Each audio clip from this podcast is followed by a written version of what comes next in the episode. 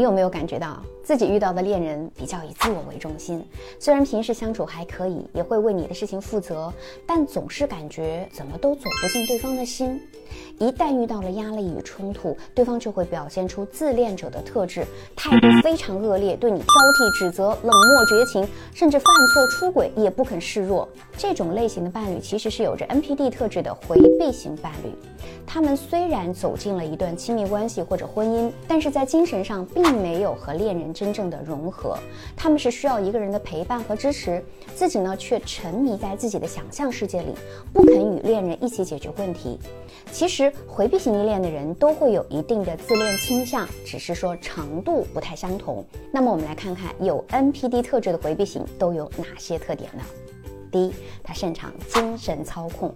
他们很少正面表达需求和真实想法，会用暗示性语言和行为影响你，希望你满足他的要求，否则就停止投入情感。第二，情绪打压你。当你有负面情绪的时候，他们就会选择隔离情感。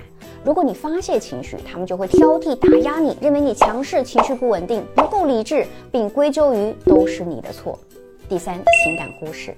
由于对亲密关系啊有恨意和原生家庭当中的那种情感匮乏，他们会不自觉地忽视恋人的需求，故意刺激你的不配得感。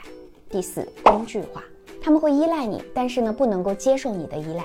在亲密关系当中啊，你承担维系关系的责任，出现问题的时候，他们会理所当然地进入到受害者状态，并向你追责，是你的错哦。第五就是竞争心理，他们会在思想层面啊与你竞争比较。那当你有所成就或者表现出自信的时候，他们就会担心失去控制，并且会有意无意的打压你。当你表现出脆弱挫败的时候，他们又会看不起你，并且表现出烦躁或者冷漠的态度。那么其实这一类的回避型的心智模式是停留在叛逆期，潜意识呢会把对父母的恨意啊投射到伴侣身上，他们既需要伴侣又排斥伴侣，容易出轨摆烂、自暴自弃，会让恋人痛苦不堪。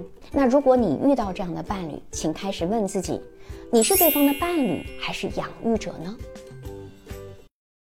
我是小资，关注我，影响千万女性，收获幸福。